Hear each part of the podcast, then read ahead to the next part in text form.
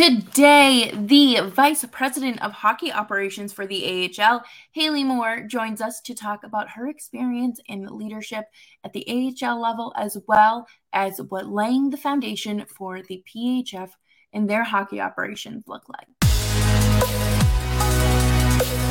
You're Locked On Flames, your daily podcast on the Calgary Flames. Part of the Locked On Podcast Network, your team every day.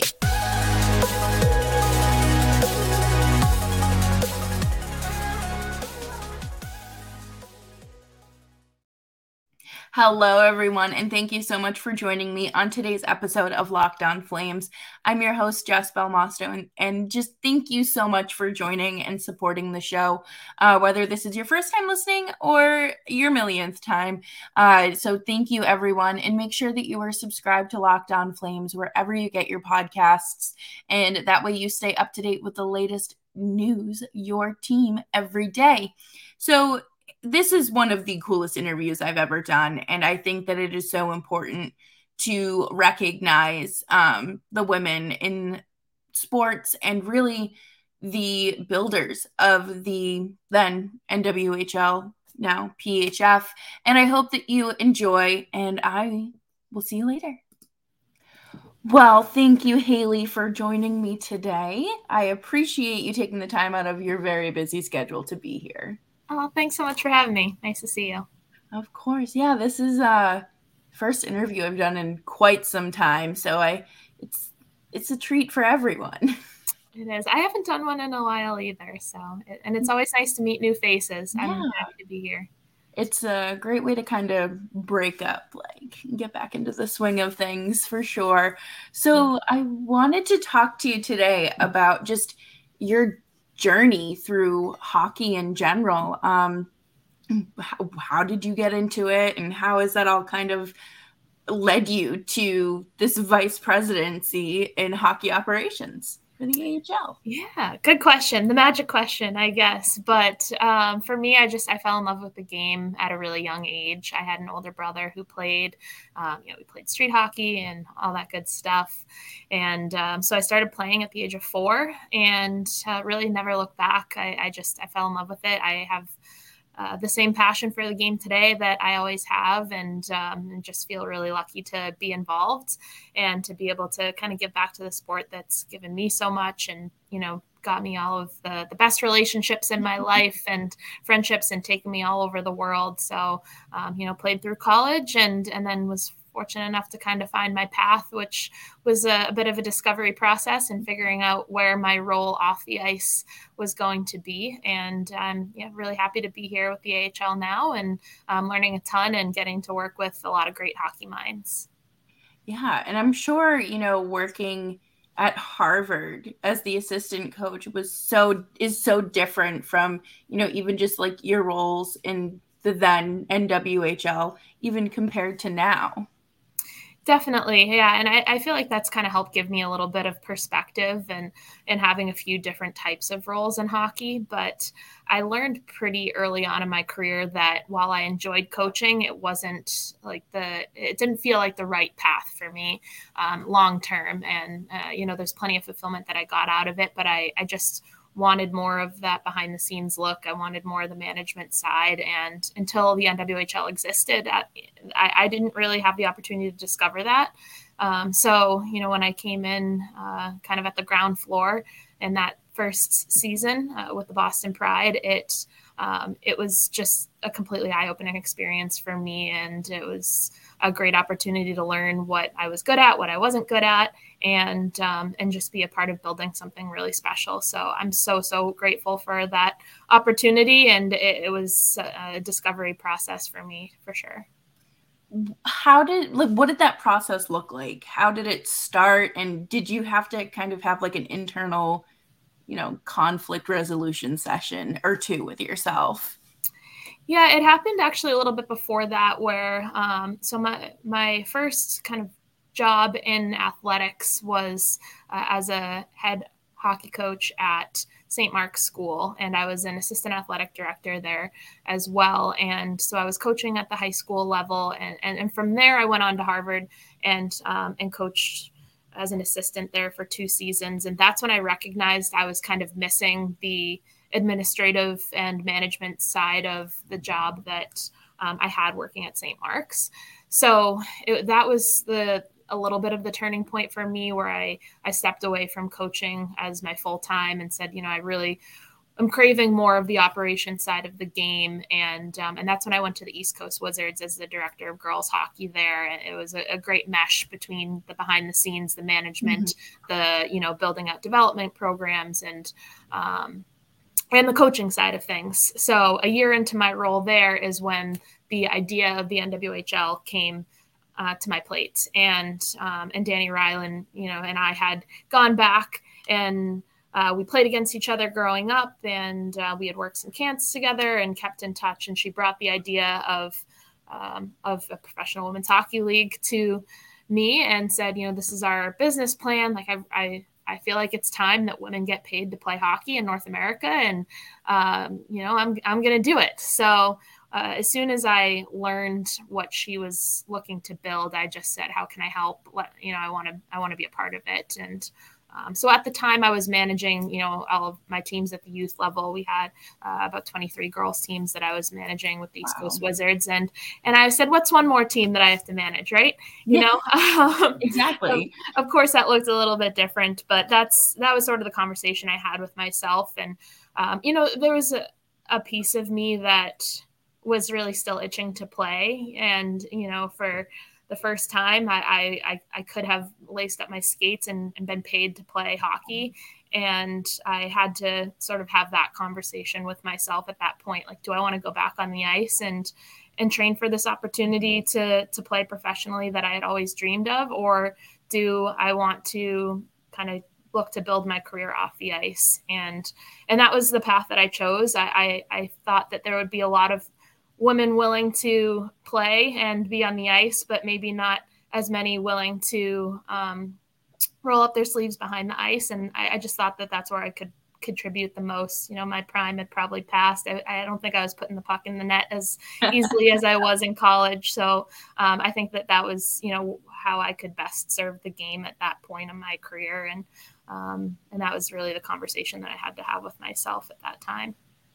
Yeah. And, it's so important to have, obviously women on the ice playing the game, but also behind the scenes, and because no one's going to get it quite like a former college athlete, and especially a woman in the sports field, because like you can't expect like someone who is strictly business and has no hands-on hockey experience to understand like this is what this locker room needs to look like, or the equipment we need to have made available, or amenities and things like that. And I think it's great. And you are obviously blazing a trail for so many of us in the industry. So thank you for that.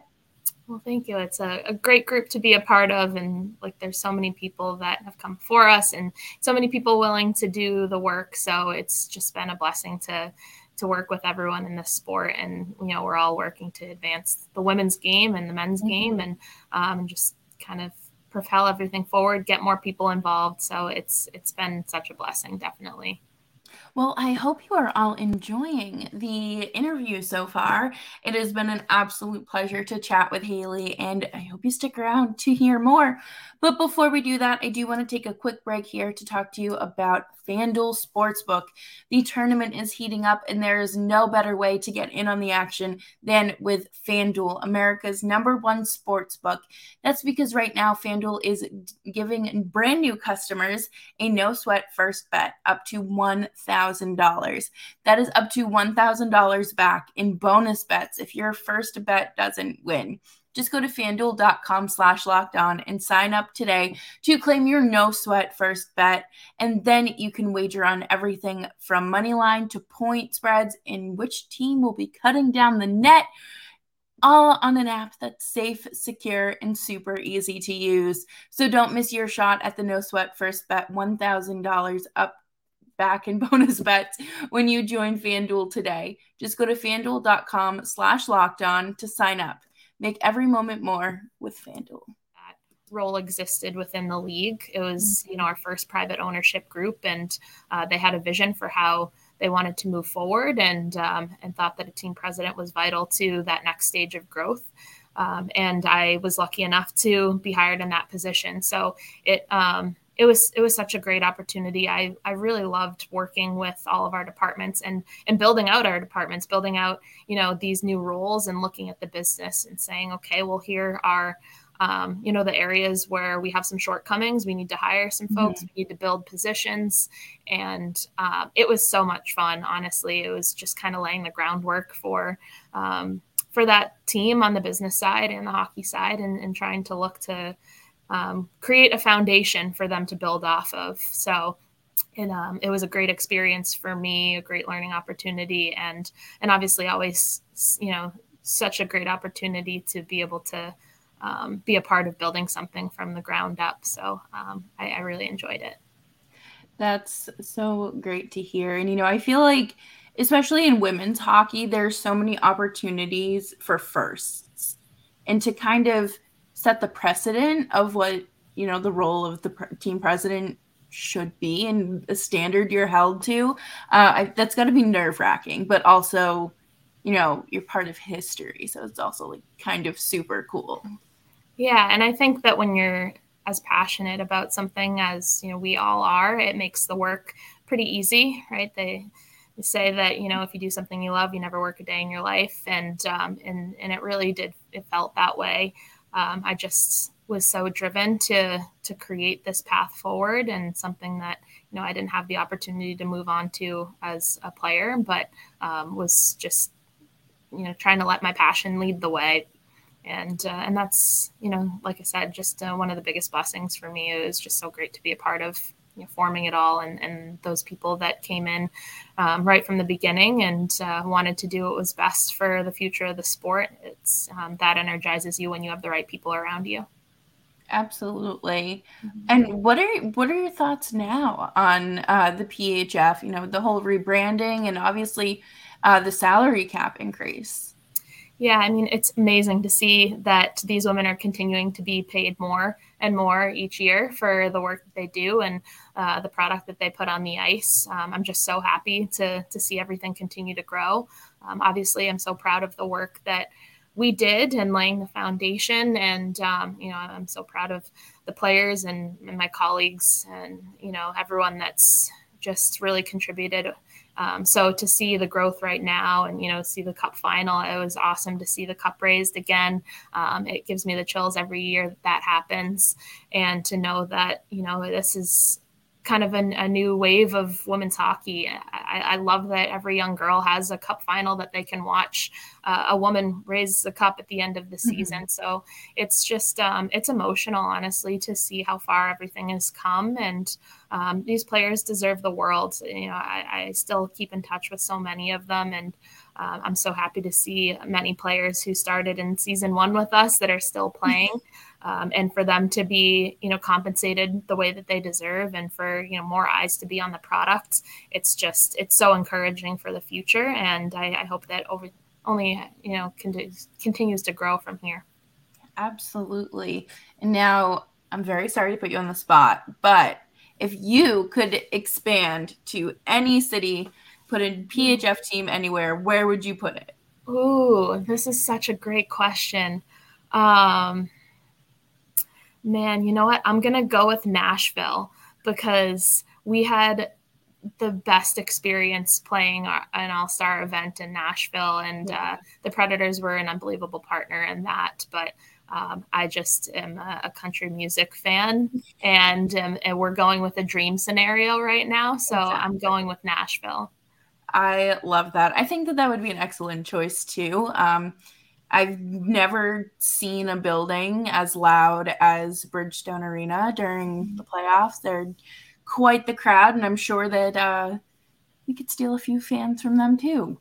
All right, let's see.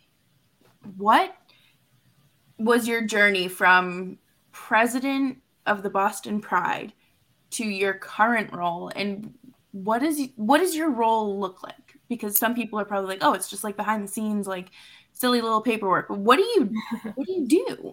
Yes. So for me, I was in that role as the president with the Boston Pride, and we were all navigating the difficult times of COVID. But it was an email that I got about this job opening that kind of opened my eyes to what else might be out there. And when I got the email about the job opening, I actually forwarded it on to some friends and said, like, this job looks really cool. You should apply for it. And I had some people respond and say, it does look really cool. Why aren't you applying for it? Of course. So, just took a look at it a little bit more. And I had some colleagues in the industry reach out that knew that the job was opening up as well, and encouraged me to apply. And so I just started to do some reflecting and what I wanted for myself and my career. And I talked about earlier, like the opportunity that I had to grow and learn within the NWHL at the time is something that this job process and that interview process really kind of helped me unveil. I recognized how, it wasn't just an opportunity for all the players on the ice, but it was such a great opportunity for me personally to grow in my career, and that, the door was opening for me to be confident in going after this job with the AHL because of all the experience I had gained working with the Pride and with the league. So, I decided, maybe it was time to make a change. And I went all in on the interview process. I had to really kind of self-reflect before I applied for it, honestly. And because I wasn't looking to leave women's hockey, I am so passionate about the game and specifically for creating opportunity for women. And then I recognized, opportunity for women means for me too. And that it's really important for women to be in these roles, and for me to, continue to kind of prove that, my experience in the women's game is just as valid for, all the young girls out there to know that there are jobs that exist for them beyond just playing or coaching. And for me to grow personally, like I've been exposed to an entirely new network here. I learned so much every single day, and the new relationships that I'm building here are invaluable. So it's been a really welcome transition. And in my job, for my responsibilities, I'm overseeing essentially all of the on-ice operations for the league. So that varies quite a bit, but we primarily it will be the officiating program. We have over 200 officials that I manage from the league side. We have our player safety and discipline process that I oversee. So that is a bulk of my job as well. Any of the kind of in-game operations, regulations, those types of things. It's a lot of communication with our general managers and with our on-ice officials, coaches as well, and just trying to continue to provide the best development platform for players, coaches, and our officials, because the goal is for them to work their way up to the NHL as well. So it's a lot of communication, a lot of management, a lot of leadership, and then there's plenty of the nitty gritty as well, in terms of scheduling and all those things. So, I get to wear a bunch of different hats, just like I did in my past role. And I really enjoy that. That's so cool. And, like in roles like that, I'm sure it's not the same thing every day. And it's not a 9-to-5 where, you just get to hang up the hat at the end of the day. But, it's imperative to have competent people in these roles as, for hockey players, because obviously their safety and whatnot matters, but, just to make sure that everything's going smooth and as it should. Exactly. Yes. No, very well said. So that's honestly one of my favorite parts of the job is that I kind of get to be a problem solver. Working at the league, we're here to serve the teams and to make everything more streamlined and efficient for them. So like you said, no day is the same. And, you know, I'm working on, you know, scheduling one day and, you know, flying to a game the next, or, you know, working on a discipline hearing or whatever it may be. So that definitely keeps me on my toes, but yeah, just looking to kind of solve problems and make the lives of our teams easier and, you know, look to continue to serve them in the game and in our league.